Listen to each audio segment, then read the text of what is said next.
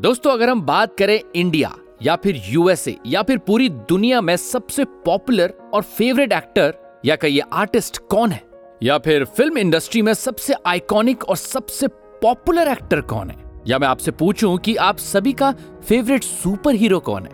I am sure आप में से ज़्यादातर लोगों का आंसर होगा आयरन मैन या फिर रॉबर्ट डाउनी जूनियर। जी हाँ आज हम बात करने वाले हैं हम सबके चहीते डायनेमिक और जिनके पास है huge stardom Robert Downey Junior की।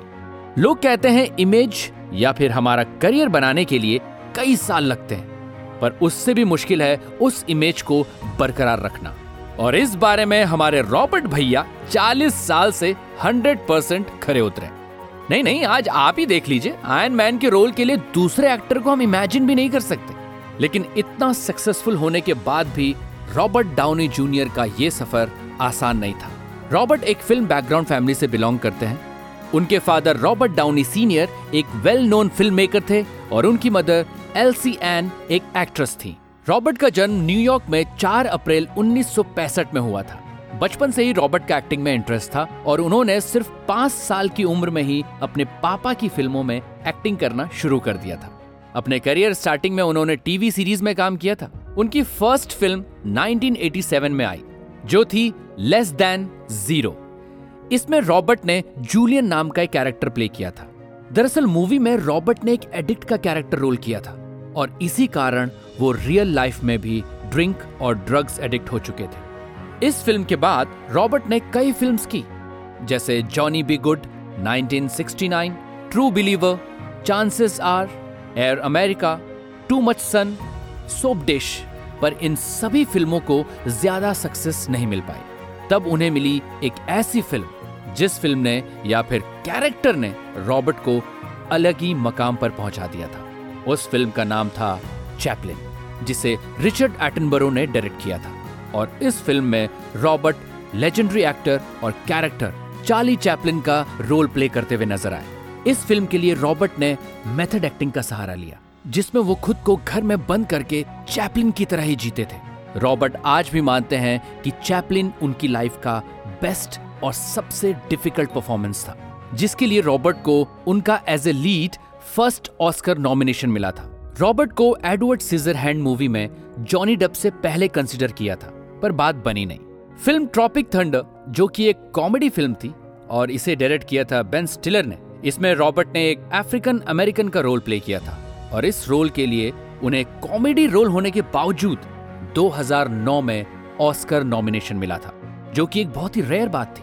रॉबर्ट ने शेफ, द नाइस गाइस जैसी फ़िल्मों में भी कैमियो किया है। अपने फादर के अल्कोहल एडिक्शन को देख के रॉबर्ट खुद ड्रग्स और अल्कोहल एडिक्ट बन चुके थे। इस वजह से उन्हें जेल भी हुई थी, लेकिन बाद में रॉबर्ट ने रिहैब जाके इस एडिक्शन को ओवरकम किया।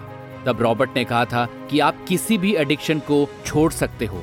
बस छोड़ने का डिसीज़न लेके उस पर कायम रहना बहुत ज़रूरी है।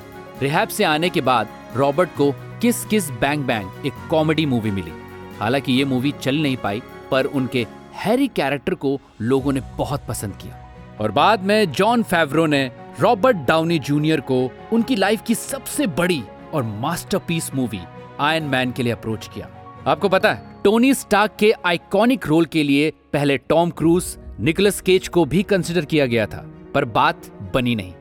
फिर डायरेक्टर और मार्वल ने रॉबर्ट पर भरोसा रख के उन्हें टोनी स्टार्क का कैरेक्टर दिया। टोनी स्टार्क के कैरेक्टर को रॉबर्ट ने इतनी बखूबी निभाया कि आप सभी जानते हैं, द रेस्ट इज़ हिस्ट्री। अपनी एक्टिंग करियर में रॉबर्ट हॉलीवुड के एक लीस्ट पेड एक्टर थे और आज अपनी एक मूवी के लिए वो 20 मिलियन डॉलर से भी ज़्यादा चार्ज करते हैं। रॉबर्ट ने 2004 में द फ्यूचरिस्ट नाम का म्यूज़िक एल्बम लॉन्च किया था, जिसमें रॉबर्ट ने खुद गाने गाए थे। और उसके बाद मार्वल यूनिवर्स के लिए टोनी स्टार्क शेलक होम्स जैसे हटके और आइकॉनिक कैरेक्टर्स भी किए। रॉबर्ट को कई मुश्किल सफ़र से गुजरना पड़ा। Addiction, weak mental health, unstable relationship with his father और ऐसी कई मुश्किलों को मात देकर आज रॉबर्ट इस मकाम पर पहुँचे हैं।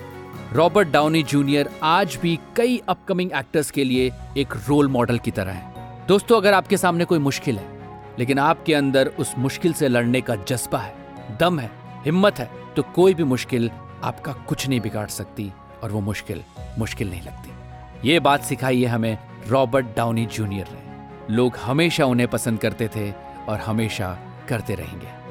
We love you three thousand Robert Downey Junior.